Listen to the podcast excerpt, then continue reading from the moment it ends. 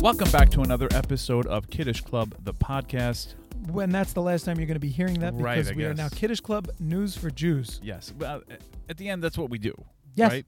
We're bringing you what's going on. But we also bring special episodes, such as this one, which we're very excited to be bringing. And by the way, I feel like we can date the episode like by the price of gas. I think so. We can. So like before 10, after 10. Pre-5. Yeah. Pre-$5, post-$5. We're in the post-$5 era. Yes. Gas is $5 plus. Well, you could do it by the market also, how much the market has tanked. Yes. Yes, because we're going into bear territory right now. You know, I saw something interesting, by the way. In Libya, I'm listening. The price of gas is 11 cents per gallon. Stop it. This is true. You can fill your car for $2.50. Isn't that bananas? That's insane. But what, we get oil from Libya? I don't know why. I read an article. No, Iran is also the same, right? I don't know what the price of gas is in Iran. Sorry. I am not sure. That's crazy. Libya has oil. I didn't even know Libya has oil. Yeah, and it's 11 cents a gallon. We invaded Libya. Must be they have oil. Sorry. It's 11 cents a gallon. That's bananas. But there's a trade-off. I mean, your quality of life is going to go significantly down, but it might be worth it. I mean, because there are people that get angry at the pump. There might be beautiful places in Libya. It's possible. You want to take that chance? But I know people get angry. Like, to me personally, think about it. It's another $2 to your gas bill, $5. No, it's more. How much extra are you paying? It's more. Do the math. So I believe we are $2 more than when Biden took office. Okay. So what is that equal? Okay, let's say on your 15, tank of gas. Let's keep it round numbers. 15-gallon tank. Okay, fair. Okay. That's $30 in difference. Okay, $30 a week. $30, yeah, okay. A week. That's a lot of money, but it's not something to go crazy about. Like, that's not something to go crazy about? If you get a subscription to Daily Wire, then you're paying the same price. Whoa, did they pay you for this endorsement?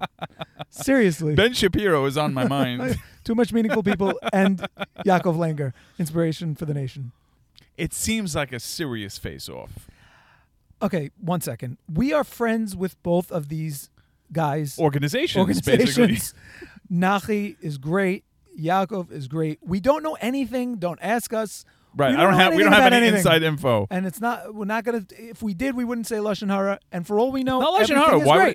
Everything's great. Yeah. We love them both, guys. If you're listening, we love you both. We hope you both do very well. I'm very happy that they both got Ben Shapiro, who, as you know, is my political Rebbe. So it was very nice for me. It was a treat. It was a tremendous treat. They came from not completely different, obviously. There is very limited angles when you're dealing with Ben Shapiro Jewish, on a podcast. Jewish, Orthodox, yarmulke-wearing podcast political pundit. As different as possible, basically. Yes, but it was different. It was different. So I think they both did good jobs, and power to them. That's what I say. I think we should get to our episode. Yeah, I think we can. So this is a special, as you know. We're not going to be bringing you the regular news. Instead, we are going to be bringing you a special guest. His name is Nidal Ghanim. Now, Nidal Ghanim started out in the IDF and then moved his way up to Special Forces, and then, which, by the way, is like all undercover operations going into enemy territory. It's like it reads like a spy novel. Yes. Undercover, speaking Arabic, making believe he's a Palestinian, the works. And moved from there to Shin Bet, where he was in charge of presidential detail. Absolutely, including Bibi Netanyahu. Yes, and President Trump when he was in Israel. Correct, but I don't want to give too much away. That's true. But it's a fascinating episode. I was floored. I was on the edge of my seat. Absolutely, and make sure you check out our cover art for this episode, because we're going to have a picture of Nidal protecting Bibi and President Trump. Also, the podcast itself has new cover art. Let us know what you think of that, by the way. Unless you don't like it, then just don't tell us. If you don't have praise, we don't want to hear it. No, save for reviews. It's not true. Don't leave us bad reviews. We have to be like real journalists. No. I just got shut down. Good review, rejected, or shut your mouth. No. Well, you want bad reviews? I want to hear truth. Okay. I want truth. If you would like to leave a bad review, instead, send it via email. We'll post it for you. Don't worry. Send it to meaningfulpeoplepodcast at gmail.com. Is that the address? I don't know. Okay, we could do this all day, but we want to bring you this episode. It went long, and it could have gone way longer. I could have sat with this guy for 2 days. And you know what? If you guys like it and you want to hear more, he's open to it. We can continue the conversation. We can have the conversation expanded to include your questions. Let us know. Shoot us an email. You know the address. Hawk@KiddishClubPodcast.com. I just said they know it. You didn't need to say it. Well, if I put meaningful people in there, okay, better believe I'm putting us. Hawk@KiddishClubPodcast.com. And this episode is brought to you by One Hospitality Group. If you are making a simcha and you want to really knock everybody's socks off, you need to get in touch with One Hospitality Group. First of all, tell them that we sent you and you're going to get 10% off the bat, which is reason enough to contact them. But number two, they are really taking the catering world by storm because their presentations are amazing. The food tastes unbelievable. Their hashkacha tops, everything's Chalav Yisrael, Paz Yisrael, etc., etc. The hashkacha is Harav Yitzchak Bengio, and if you're in the tri-state area, you need to contact them. Listen, if 10% is not going to do it, we are going to be doing a live tasting right on this show, and so you're going to hear it first from us. And yeah, so actually you can't trust us anymore because the way to our hearts is through our stomachs.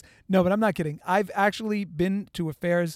I didn't know it was theirs, but once I found out, I said, wow, they're really unbelievable. So check them out. They're at One Hospitality Group on Instagram. That's the number One Hospitality Group on Instagram. Check them out, but make sure to tell them that Kiddush Club News for Jews sent you so that you get 10% off. Without further ado, here's Nidal. First of all, Nidal, thank you for joining us. My pleasure. Excellent. So before we begin, tell us a little bit about yourself. What is your background? Okay. I'm Israeli. I moved to the U.S.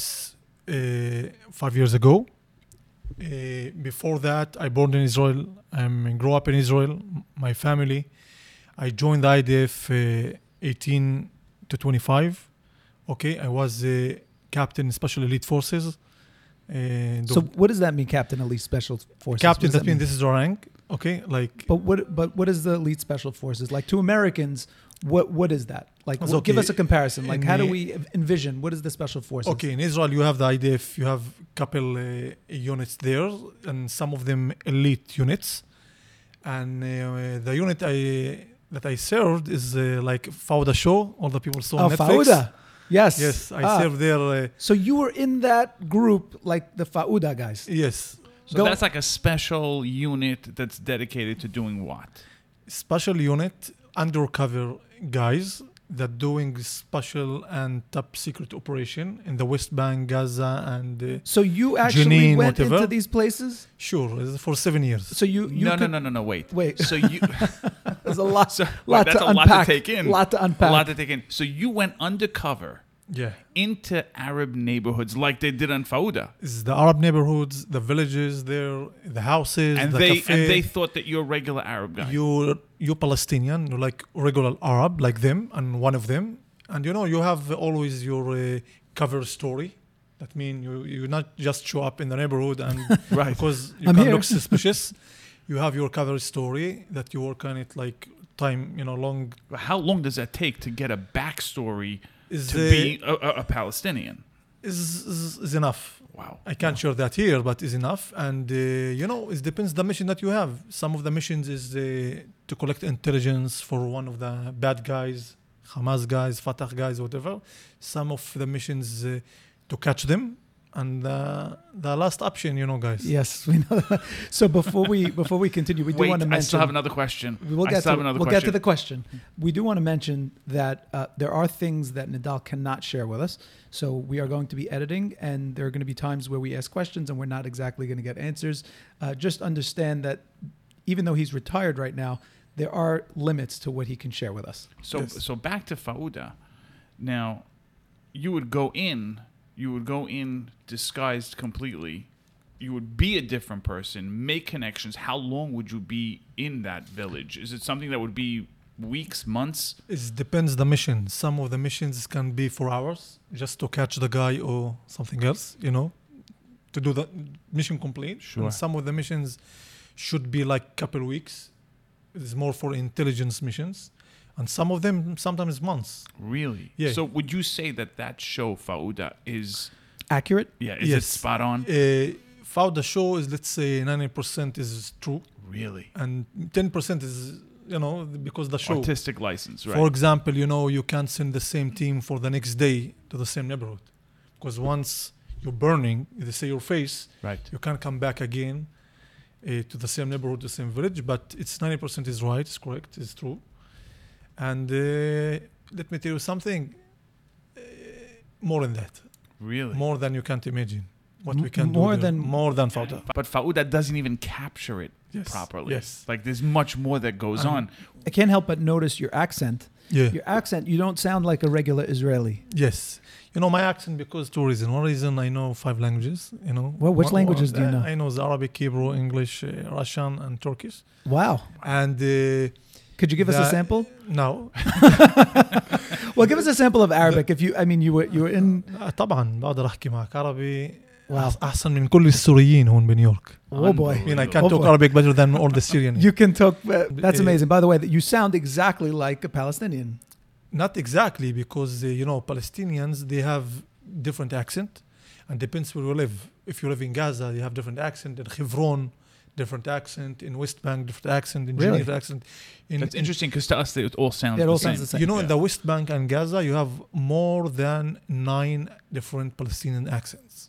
Wow. And now you understand how it's not easy to be in some cover story somewhere when you're doing these missions. Right, because if you slip all of a sudden and you say something different, then they sound different than the other guy, then you're finished. Done. You know, if you have the operation Ramallah and your accent looks like Jenin, right away they can say, oh, where are you from? You're not from here. This doesn't sound right. Yeah, something sounds funny. You can't be in different story now. Different story, that means you're done. Not just done, but that's, that could be life and death. That's very dangerous. Life and death, or to die or to live, for sure. And the major reason why this my accent in English, because I'm Druze, okay? So tell us a little bit about what is Druze.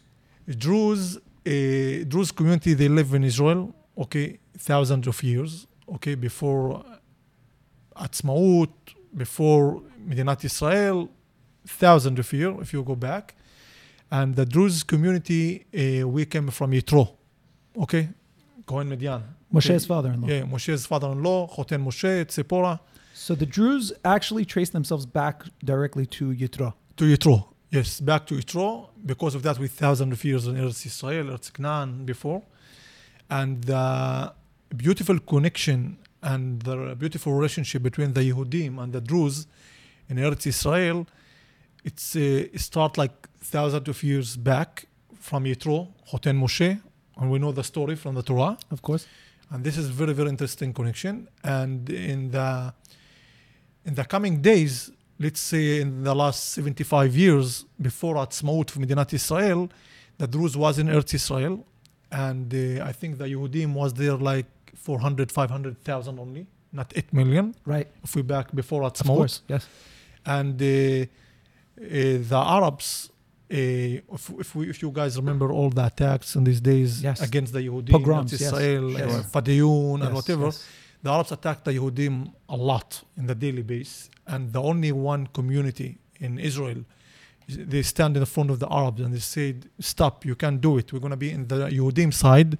Was the Druze, because two reasons. One reason, because the historic reason we spoke about Yitro, Choten Moshe, whatever.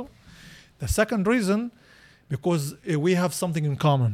We're very, very, very small community in the world. The Druze, all the whole years in the history, people want to kill the Druze because they're a very small community.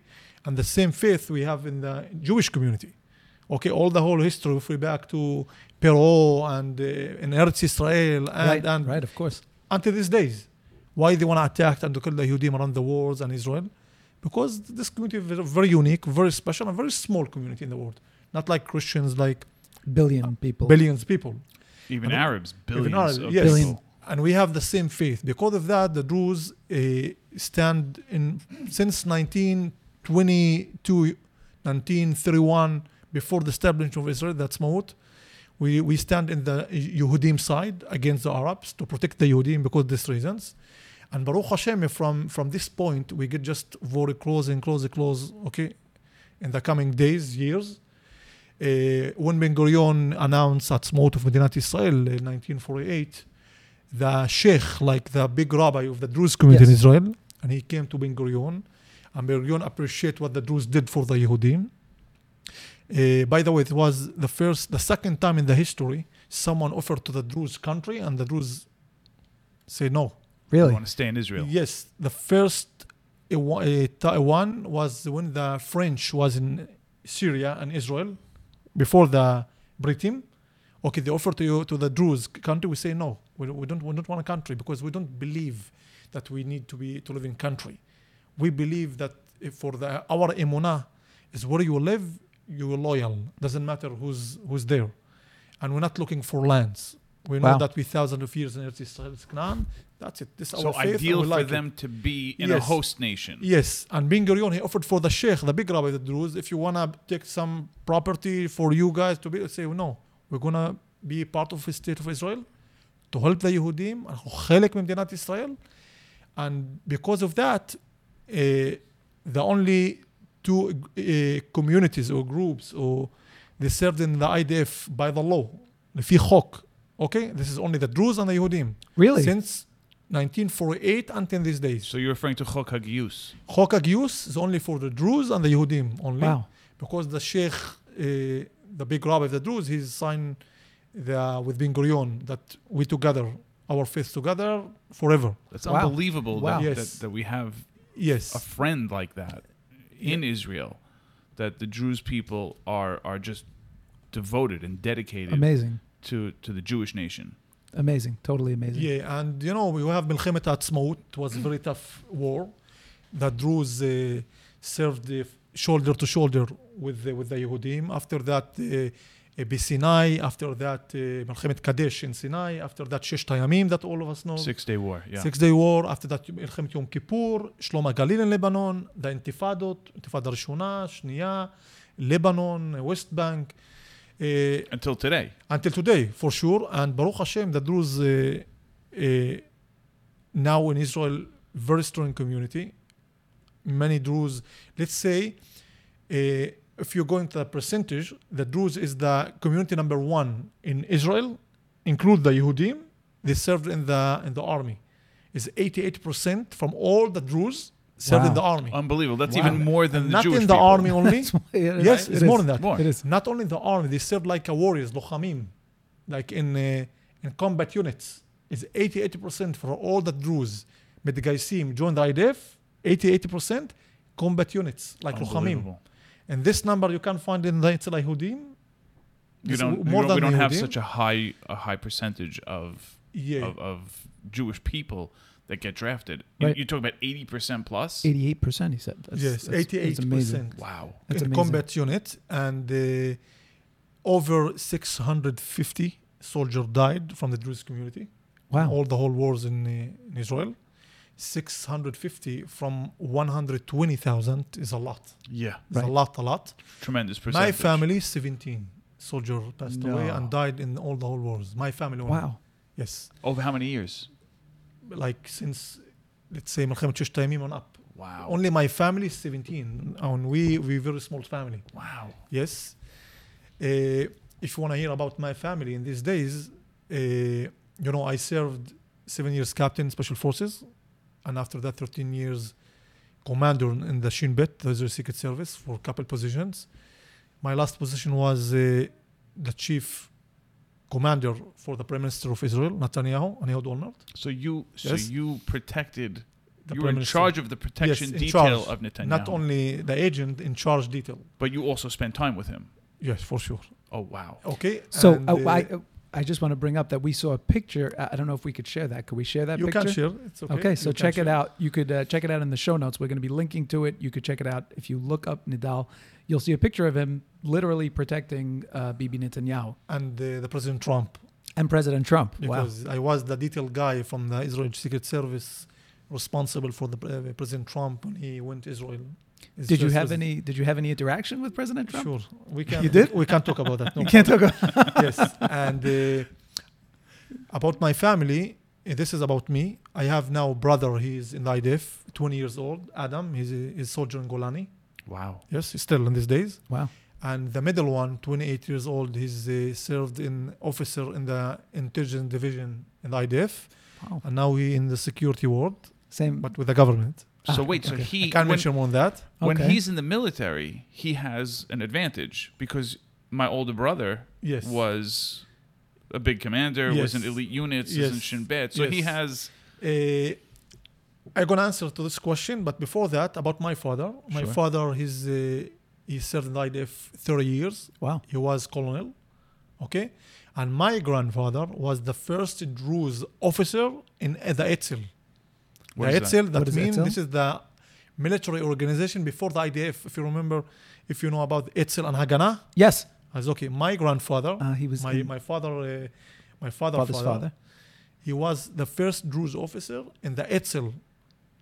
Okay, Ergun Tzva'i Israel before the IDF, before Kom Medinat Israel, and that means my grandfather was officer in the Etzel Haganah, and my father colonel like 3 years. Me, my brother, the middle one, and my youngest one is these days he's soldier in Golani.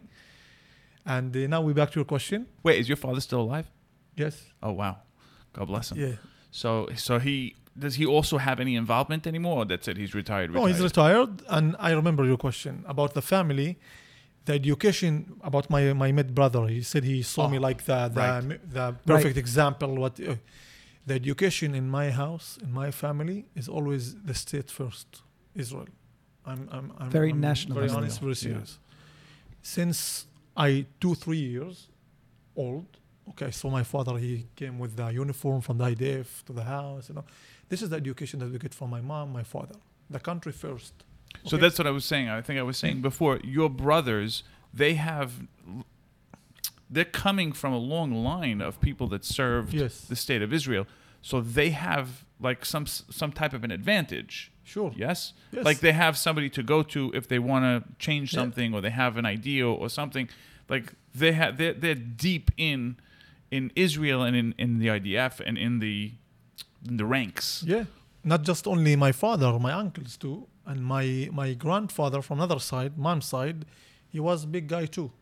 He served in the top positions in the intelligence, one of the intelligence agencies. Unreal. And this is the education that we get. That mean in my family, in the house, you know. And you know, I want to share something with you about my mom. Imagine what really mom here in the U.S. worry about. They worry the kids not get drunk, when he drive late, sure, whatever. Imagine my mom. They're going on the scooters. Which kind of stronger women? First, my father. You know, my father, he's... He joined all the wars in Israel, and how she was really like a wife. Of course. After that, when I joined the IDF, I joined the Special Elite Forces. And very scary. Twice, I injured, by the way. The second one and the real one was in 2006 in Lebanon. The war against Hezbollah, if you remember. Yes, of course. Okay. I get shot in my leg. Wow. Really? Yes, in Bint Jbeil. Okay, in that's the name South of the place. Lebanon. Okay. It was famous... operations in Bint Jbeil village, if you remember, if you go back to this war, 2006, and imagine now, my mom, she was too much worry all years about me. Of course, 7 years, you're really in danger. You know, I'm the Bechor. Right. And after that, the Secret Service, and finally she said, okay, that's it. Only the one Bechor son, my second son, his second brother, and he's joined IDF too and elite units, and after that, you know, she's doing now some stuff with the government, and the youngest one in Golani. That means, imagine, like over... Every time she thinks she's going to relax. Over 30, over 25 years, my mom, yes, exactly. Has to worry all the time. Yeah. Right, and if it's not about special forces, it's about the Golani Brigade. And this is my mom. Right, yeah. It's always something. That's amazing. Yes. That's dedication. Really Baruch Hashem, we are alive, we strong, we need this type of people in our country. Otherwise, we can lose our country very quick, very easy. Maybe the people here don't really recognize what's going on in Israel. But no, they absolutely don't. I actually wanted to get to that. In this country, we're seeing things that we've never seen before. I mean, now you're here, you're in the States. We see, I mean, I'm sure you see it. You follow the news. Yeah. You see members of Congress and the things that they say about Israel. They call Israel an apartheid state, which means that they don't give equal rights to everybody. They have almost like second class. So like they say that the Jews are the first class and everybody else is second class. Mm. So already based on what you're telling us, we know that this is not true because you're not Jewish by birth and yet your whole family dedicated themselves to Israel. And They were completely trusted, completely served honorably, and got every advantage that everybody else had. Yeah. That seems to be what it is. Yeah. By the way, I was the first Druze get this position in the Secret Service in the Shin Bet to be the detail guy for the Prime Minister. I don't know if you really understand what kind of position is that, but you know, you're expected responsible for his life. Top secret, I mean, if somebody's shooting, country, you have to jump in front of the bullet, I'm assuming. For sure. There's not only that. You join crazy stuff, crazy places, crazy top secret things that you need to be in the top trust to be part of that. And I was the detail guy. And this is not only me and the family, all the whole community. Like this is the relationship. The Druze, the major point that you can see about the Druze is very, very loyal and trust. Amazing. And so by the way, today, if you would reach out to Bibi Netanyahu, he knows you. Sure. Do you have his cell number? I have some stories. It happened like weeks ago. I would love to hear it. Can we hear any of those stories? Any of them you could share? Maybe one of them, you know, by the way, I'm the chief security officer and the security consulting for the ACC here in Brooklyn, and that's the Sephardic Community Center. Okay, and you know, Joey Towell is run this place, the CEO, and we have just in the morning some conversation about something, and I told him, "You want to talk with the former Prime Minister, Ehud Olmert?" I say, "What? How? Why?" In 1 second, video chat. Really? Video chat. Really? It was so. So excited. Can we do that right now? Yeah, let's do it with Bibi. I would love to say hello to Bibi. And Baruch Hashem, once you came from these units and this kind of service that you're doing for the State of Israel, the Secret Service, and you always have a relationship. Related and you have a relationship. And so tell us the story that you were going to tell us about Bibi. Not now. No, really? Okay, which kind of story? So, I mean, the truth, what I would like to know is, I mean, you mentioned you were in Lebanon. You mentioned you were in the West Bank. You went into a lot of these places. I mean, aren't you scared? Listen, every single person, we're humans. We need to be scared for something, right? Otherwise, we're not humans. That means everyone is scared for something. But, listen, this is my natural. That means I went in thousands of times in the Secret Service and the Special Forces for crazy, crazy, crazy situation. That means in 1 second, they're going to cut you pieces. And Baruch Hashem, I'm done well in these situations. In these days, I'm not scared. Why? In person. Why? One is the Imunah. Once you have very, very deep and strong Imunah, אתה לא צריך לפחד.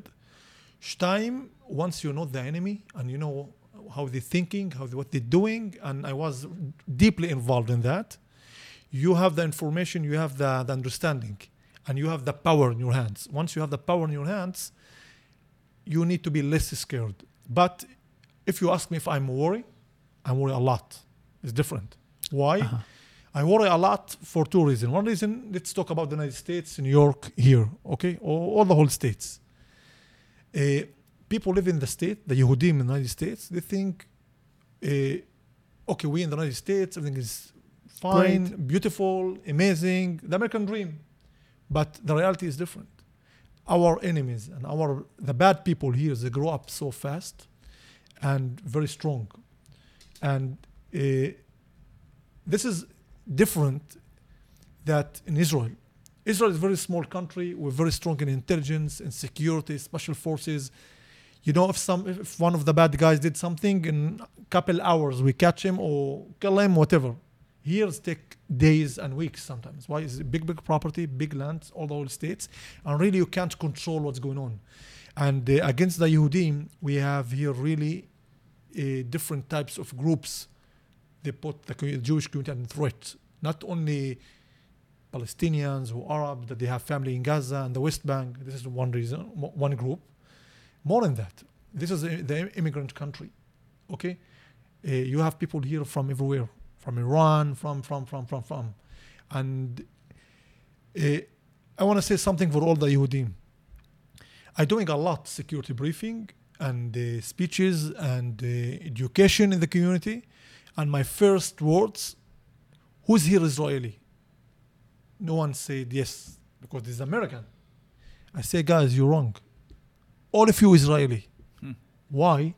Because once you Yehudi, doesn't matter where in the world, United States, Australia, New Zealand, doesn't matter where, you're Israeli. Why? Because everything there affects you here. Because our enemies, see, all the Yehudim Israeli. That's 100% true.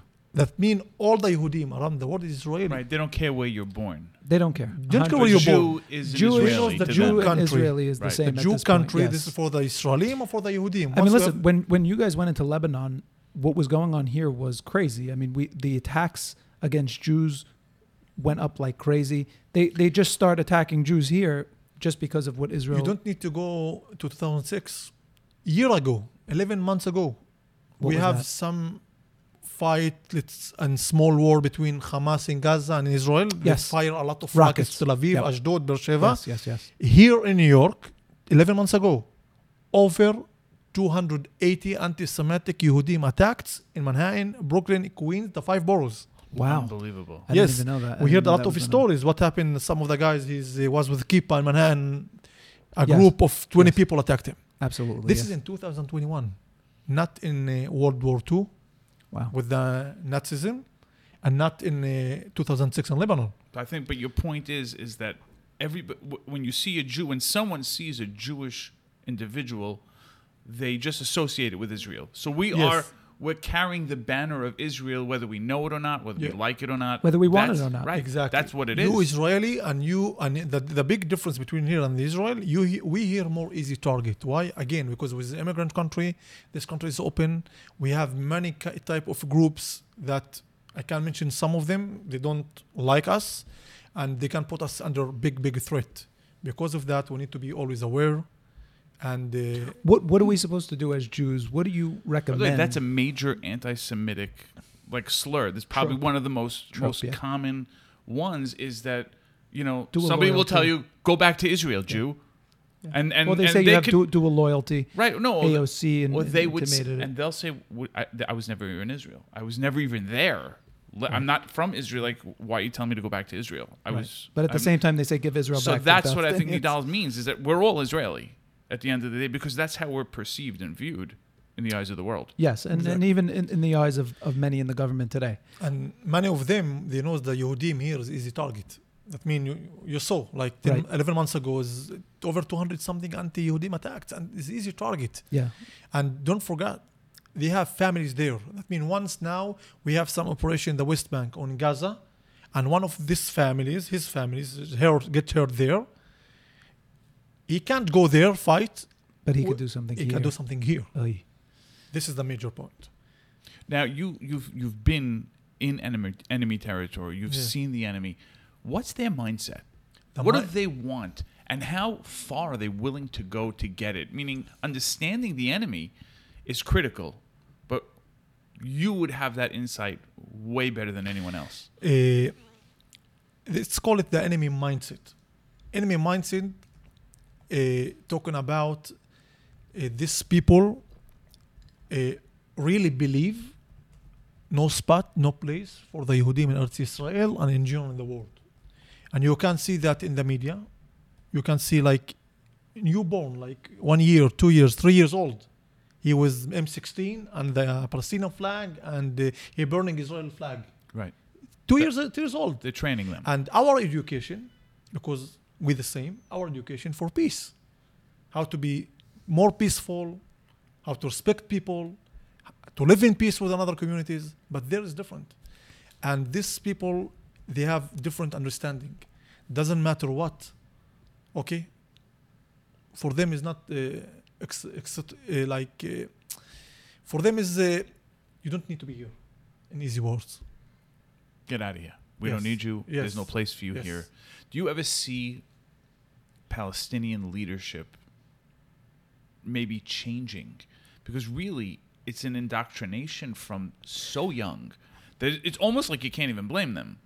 Do you see leadership trying to go towards at least a mindset of peace, tolerance, and coexistence? Some of them very good people. But this is maybe 5% or 10%. And the 90%, they have different vision. And 10% with 9%, 90% gonna win, doesn't matter what.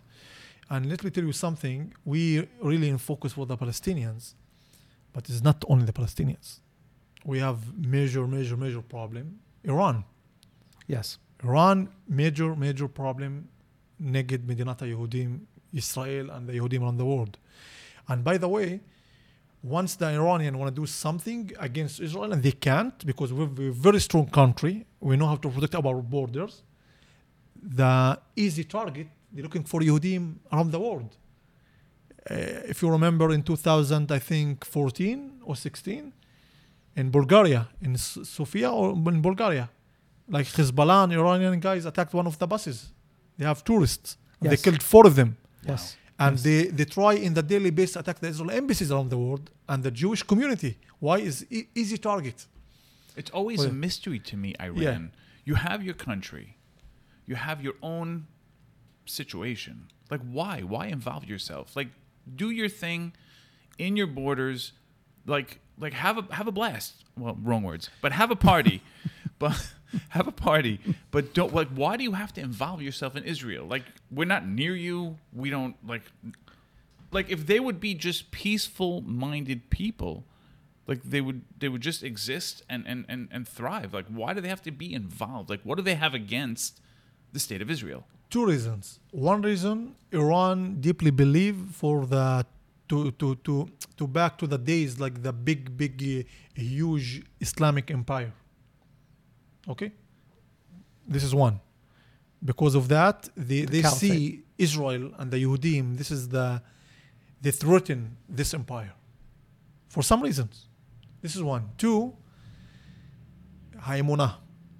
The Emunah, you have 2 ways. One way, good Emunah, that we believe in, to be peaceful, to love people, to live in peace.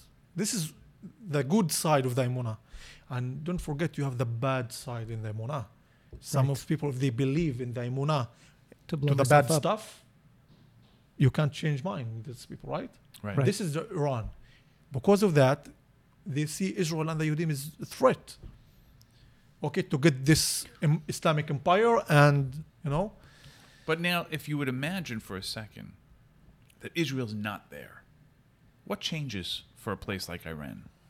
What changes? What advantage would they have if they would... as in their own words, if they would wipe Israel off the map. Okay. Then what happens? Do they stand to gain? Yes. Why? Again, the Islamic Empire not only against the Yehudim, it's against the Christians. That mean right. not against only Israel and the Yehudim. They see the Yehudim like the Satan HaKatan. Wow. The small Satan. Yes. They say that. They call it that, yes. They call it, right? The great so let's Satan, just get rid of the little one first. The great Satan is the United States. Exactly. And exactly. That means Israel. Not only against Israel and the Yehudim. One Israel is not there anymore. They're going to threaten all the whole world because they believe for the Islamic Empire. Again, because of that, they support Daesh a lot. Baruch Hashem, now Daesh is more weak. That's ISIS. Not like ISIS. Oh, yes. They support ISIS, Daesh. They support Hamas, they support Hezbollah very strong. And Hezbollah, by the way, in Lebanon, this is like the long arm for Iran. They're doing all the operation against Israel and they get all the orders from Iran, from Tehran. And I think this is the major problem because the non-clear bomb. I want to say my opinion. This is only my opinion. It's not the professional one. That's what we want. Don't come to me, okay? I believe Iran already get the non-clear bomb. Really? And they don't know right now how to put the bomb to the rocket. Yes. They don't know how, do you mean? They don't know how to put it to the rocket. So they have it, and like, what do we do now? My opinion, I think they have it because because you see in the daily basis how they don't care for nothing. They're doing what they want. They don't care for the United States, for Israel, for the European Union. If someone don't care for nobody, that means you have something. He has a trump card. Exactly. And I think they have it already. And this is the major. So where do you see how do you see this playing out? What do you think is going to happen? I mean, just in the news, even going on right now, there was several drones that attacked a nuclear research center. There was Iranians who were killed, basically assassinated. Obviously, nobody knows if it was Israel, but... Right, they're not sure 100%, but suddenly the roof collapsed in his house somehow. Like all these crazy things that happen in Iran. And so even the people here in America are saying that they think, you know, Russia and Ukraine, this is a war going on now. They think the next war that's coming is Iran and other countries. Yes. Listen, I believe we need to do something. Otherwise, the war is coming. But when you say we need, when you say we, you mean Israel, you mean the United States, you mean the both. World? I think all the whole world for sure, but more than Israel and the United States, because, you know, Israel and the United States always, you know, shoulder to shoulder to handle all the problems in general in the Middle East, okay, and more than in the world. And we need to do something to stop all this operation and all this process. So what is that something? Like, if they have a nuclear weapon, I mean, you see Putin, he's doing whatever he wants because he threatened, if you do anything, I'm going to, you know, bring the nuclear bombs. First, something that means first we need to be in the same page. And in these days, we're not on the same page in both countries because we have different governments. And, you know, I don't know if I'm allowed to talk about politics, but when Trump was president, okay, as he was more open and they have the understanding how to protect Israel and against Iran and in general the Iranian problem. But now I think it's different. This is more lazy and more, I don't know, weak, but it's clearly not the focus of the administration. Not the focus in this problem. So you're saying Trump was a lot more, let's say, proactive. Yeah. A lot more involved with the security of the world, Iran and Israel, much more than you see the Biden administration. Yes, and not only me, everyone see that, right? Yeah, but basically you're saying Iran is a little too quiet. Because they take advantage. They're not caring about anyone. Someone who says, I don't care about anything, you can't threaten me.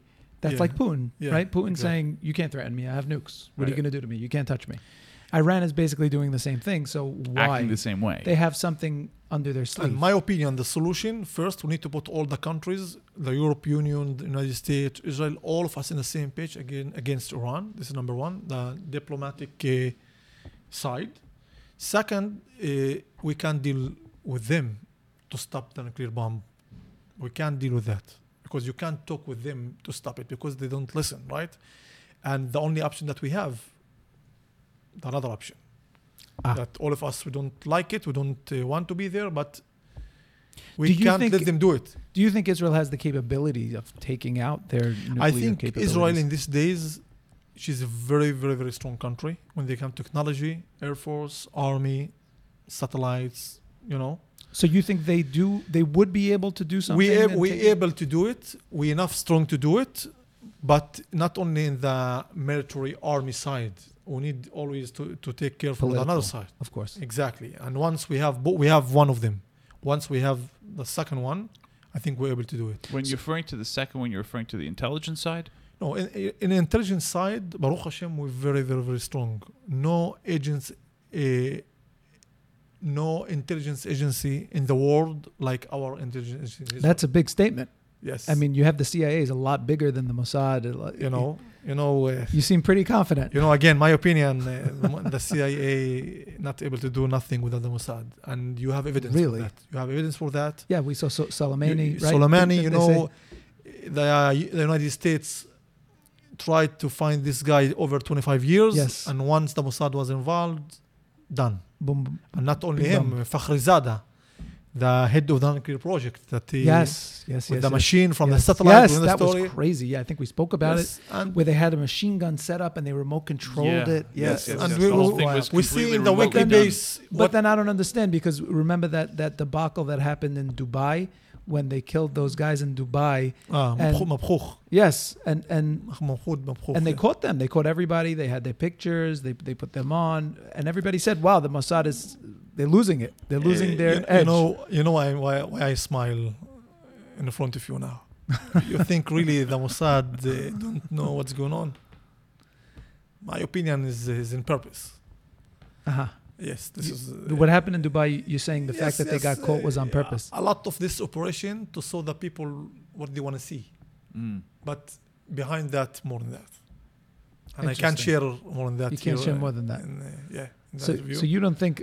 So you're saying what we see when we see something and we see that it seems like the Mossad is doing something wrong or they're messing up. No, we're seeing is a small piece of the big picture. I can tell you something from my experience in the Secret Service. You know, 13 years Secret Service, I was dearly involved, and I went in different situation, places, meetings, and we have in the same time two worlds. We have the world that we live with now, we have an interview, nice outside. We have something else in the side, the real people, the real, you know. What's going on behind the curtain. Behind the curtain, exactly. Right. And yes, what the people want to see, it's okay. But behind that, you have a lot. Because of that, what happened in Dubai, you think, you know. So we think we know what happened, but we don't know what happened. Yes. Does it? Do you carry around this stress of knowing what's going on for real? Because look, the public is protected from what's really going on. Ignorance is bliss. Right. And that's real. But you who has a view into what's really going on, do you carry that emotional weight with you? Always. Really? Humans, you know. Always carry these emotions. But Baruch Hashem, I have the emunah and the power that I get from Hashem. Keeps you strong. Yes. Tell us, give us one story of your time during it could be even from the Special Forces or with Bibi. Tell us one story that you think we would be shocked to hear such a thing. Something that you're allowed to share. Okay, I have one story from the Secret Service and another story from the Special Forces. Special Forces is not really... Special Forces was, and when I went to Lebanon in the war 2006, and I get shot in my leg, in my right one. What did you get shot with? Is they fire a rocket, cornet, is Iranian one, very strong one, more than RPG. Wow! And they explode like let's say 30 feet from me and my soldiers, and I get injured. In shrapnel. My leg. Yes. And my soldiers too. Did anyone die? Huh? Anyone get killed? Two of them. Wow. Yes. And two of them. And the interesting point in this story, only after 12 hours, okay, the helicopter took me to the hospital. Whoa. 12 hours, I was bleeding. Oh, why? Wow. Because it was so tough war. Hezbollah was so tough. Were you in enemy territory? Yes, yeah, he was in Lebanon. In Bint Jbeil. Every single time you want to move a couple feet, okay, to the point that the helicopter allowed, you know, to come to the ground, to take me and my soldiers, Hezbollah hit us very strong. And it takes 12 hours to move for less half mile. Wow. So how did you stop from bleeding out? Yeah, you have the doctor, you have the paramedic there, and yeah. In the first moment, I just felt in my leg like ice, okay? I don't understand why ice when the summer. I just had a look to my leg. I saw all blood. My pants was bleeding. I thought my leg is cut. And you thought they were going to amputate your leg? Yes, and yeah. Amazing. Wow. Baruch Hashem, nothing. Baruch Hashem, I'm here and you're walking. I see you walking.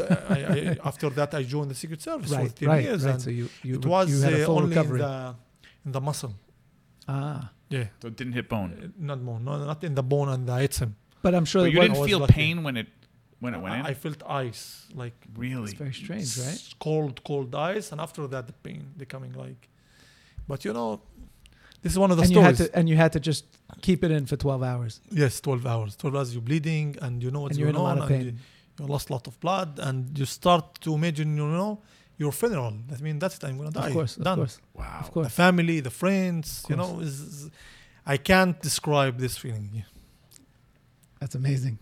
And you said you had another story for us of when you were in the Special Forces. No, this was in Special Forces. Oh, that was Special Forces. Another story... You know, I have thousands of stories. I'm sure. We got all day. We don't have you know, a funny one, okay? If you remember in 2000, I think 16 or 17, ISIS attacked in Paris in Hyper Cacher supermarket. Yes, of course, yes. And Charlie Hebdo. Yes, Charlie Hebdo, yes. Okay. And if you remember, all the head of the countries, they came... in short notice, like in one day, 2 days, they came to Paris to do like walk Yes. Like walk through against the terror support. Yes. Okay, I have photos on my phone from this. It was a funny story. Bibi, the Prime Minister, Netanyahu, he didn't want to put the bulletproof vest. He don't feel comfortable with that, with the tie, with the suit. And I was the guy responsible there, okay, the detail guy. And I told him, listen, you can't go outside your suite if you don't put the bulletproof. Once you're ready, let me know. I lock him in the suite. And after 20 minutes, he knocked the door. No, really? Okay, I want to put it, but just, the tie. Funny stories. Bulletproof vest has got to put 20 pounds on you. Yes, and yeah. What was he thinking? He's not going to go with bulletproof vest? He's one of the most hated people. Not everyone like to put the bulletproof vest, and you don't feel comfortable with that, and to walk in the street with that is too hot. You obviously were wearing one. In the pictures, I see you in a suit. Yes, but underneath it is a bulletproof. And what is interesting, I want to say something about the Israel mentality. It's very, very important to share that with the people that listen to us now. Very interesting story. Describe the Israel mentality and the American mentality. In 28 years old, I went to the White House to start to plan the meeting for the Prime Minister. He should come to visit Obama. And I was the one from the Israel Secret Service went to the White House to start, This is for Olmert? No, for Bibi. And I went there. It was a meeting like at 10 a.m. in the White House. And I was only me. I was the boss from the Secret Service. I mean, no one on the top of me. And I have my two agents. Just we came to the room, conference room in the White House. In 10 a.m., I said good morning. And in the house, in the conference room, was there 12 guys from the American Secret Service. The youngest one was 50 years old. That was 50, the youngest? 55 years old. The youngest? 60. All the leaders. And I went inside, say good morning. Say good morning. And 2 minutes, no one want to talk. Like, I said, what's going on? We will start the meeting? He said, yes, we're waiting for your boss. I said, guys. I am the boss. I'm the boss. And I came from the Secret Service, to handle this meeting. He said, but you're too young. You're 27 years old.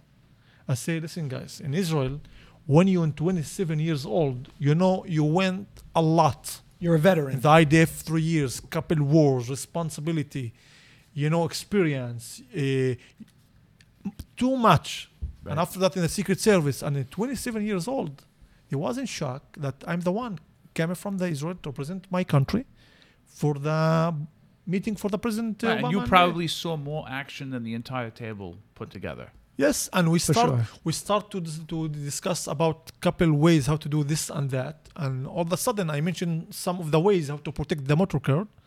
It was for me very simple and very easy, very basic, and. All of them say, wow, it's an amazing idea, and wow, this, that, and and I just explained to them, this is the Israel mentality.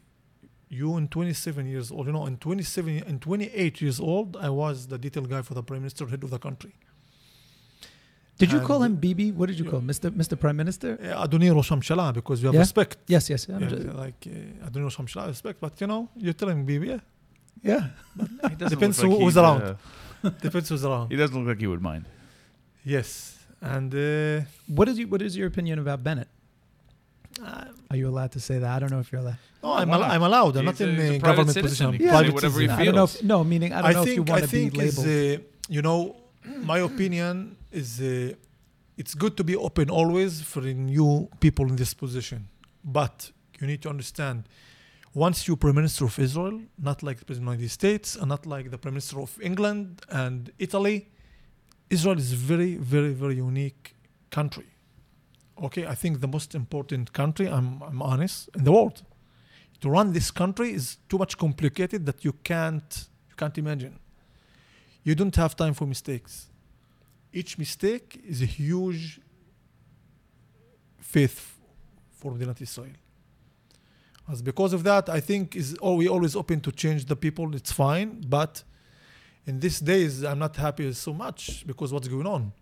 You have the Islamic Party there, Mansour Abbas, and he's hold the government. Yes. If you didn't give him money and what he want, the government breaks down. Exactly, and I don't like that. There was an Eretz Yehudim, we should be not in this situation. We're strong, we run this country, and we handle everything. Be tough. Yes. Two more questions. One, there was an article that came out that talked about Bennett ordering $50,000 worth, 50,000 shekel worth of fast food. I hear the one. You saw it? You read it? The fast food? Or yes. We covered it on this podcast. Okay. And I, you were with Bibi, and Bennett said, well, I only spent 50. Bibi spent 86,000. We just want to know, is that true? What are they doing? They're ordering food all day? What's going on? Listen, it's more complicated than you think. I'm not here just to give the back of both or one of them. What people see is not what really is going on. Uh-huh. Imagine Prime Minister came to his house, many people every day for meetings and high position people. It's like a 24-hour job. Yes, 24-hour job. And, 80% from his meeting is top secret. Wow. The media don't know about that. Wow. The TV don't know about that. As you can't really explain why and when. Uh-huh. And you know what? Let's put the Sinat Khinam in the side. This is the small issues. We don't need to stuck with that. Right. Let's now be in focus in Iran to serve the country and our threats and absolutely. Enemies. Absolutely. For food, doesn't matter now. Absolutely. Great point. Yes. Nidal, how do people get in touch with you when they want to hear you speak, if they want to hire you? Tell us a little bit about how to get in touch with you and your about your company. Okay. First, I'm deeply involved in the Jewish community in the East Coast. Okay, Jersey, Boston, and in New York. But my base is more in New York and in Jersey. I'm deeply involved with the Sephardic community too. People know me actually, but you can find Elite Vision Security on Instagram. Okay. My phone number if you want. And sure. We're always ready to protect the community, do our best. And the most important point, I really have the emunah, what we should done. Because I know I was there, I'm here now, I know what's going around. You know it firsthand. And they always educate me since I'm little boy. If you want to do it from your heart. Care about the people. If you're not care, don't do it. And Baruch Hashem, the Hatzlacha Shili, I'm getting very success in my business here in security because that. Once I'm doing something, I'm doing it from my heart. Me and my partner, Eric Segura, you know him? Sure. From our heart, and we really care what's about to protect the community, the families, the people, from A to Z. I have to say, this is the safest I've ever felt doing a podcast. Me too.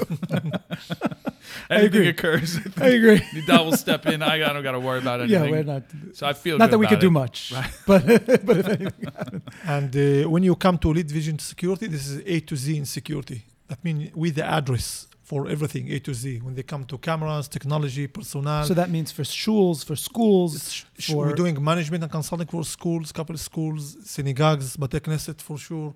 Personnel, exclusive protection, community technology. Centers. And Elite Vision Security is elite. Everything is unique and from our heart. Do you see is there an uptick in schools being interested in more security because you know what's going on now? Yes. And with what's going on with the school shootings in Texas and what's happening all over, do you see increased interest from schools wanting protection? Even non-Jewish, he means. Even non-Jewish. We always open for everyone to help humans and people to keep them safe. We first in focus for our community, for the Jewish community, because really we under threat more than everyone. Sure. And after that for the rest. And this is the mitzvah. We believe really in mitzvah. Once you're doing that for our community, as Hashem Shomer al Kolano. Unbelievable. That's a great way to end. This was very enjoyable, Nidal. Thank you for taking the time. I'm personally fascinated by all this. We could talk for 6 hours. Yes. 100%. And I feel like we have to do this again. And I think our listeners are going to say, bring Nidal back because we have more questions. But we appreciate it tremendously. Thank you so much for coming. And hopefully we will be able to do this again, because this was really informative, and I think this is giving us a vision of things we've never seen before, an elite vision into the inner workings of Elite Vision Security, as well as the state of Israel, Israel security. And this was a real treat, and we thank you very much. Thank you so much, and I wish for all the people that listening to us now, Chag Sameach, and be safe. Thank you. Yeah. Thank you again. How crazy was that? I was on the edge of my seat. I mean, crazy. It was unbelievable. Like, I mean, you don't think that this is real, right? Right. You don't think a lot of it. Like, we know it conceptually, but to see somebody that's in it, that lives it, and you can see it in his eyes, by the way. And yeah, this guy's not afraid of anything, by the way. Right. He's first of all, he's like, what is he? 6'2". Yeah. Right. He's built like a tank. Yes. And it's. I don't know, like, you feel safe. That's it. Right? Absolutely. Absolutely. I cannot think of anyone better to trust or that will make you feel safe than Nidal. Yeah, Nidal's got that covered. We want to say thank you very much to Nidal Ghanim and Elite Visions Security. Thank you to our sponsor, One Hospitality Group. Make sure you visit them on Instagram. Thank you to you guys, our listeners. If you enjoyed this episode, please share it with your friends and family. You know you can follow us on Twitter. We're at Kiddush Club Cast. We're on Instagram. You can follow us at Kiddush Club Podcast. Please send us your thoughts, your comments, your concerns to hock@kiddishclubpodcast.com. That is HOCK@kiddishclubpodcast.com. Be sure to subscribe on your platform of choice so you get alerted the moment we release an episode. Make sure to leave us a review. This way, at least the next person knows that this is a decent podcast. And with that, we are out.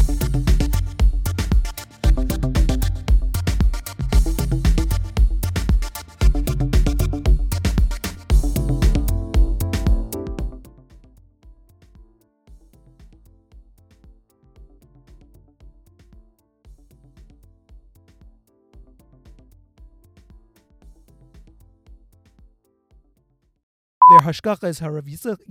Their hashgacha is. Shut up. I saw you. Their hashgacha is. Their hashgacha is. I can't stop looking at me. Be sure to. Be sure to. And this episode is copyright Kiddush Club Media.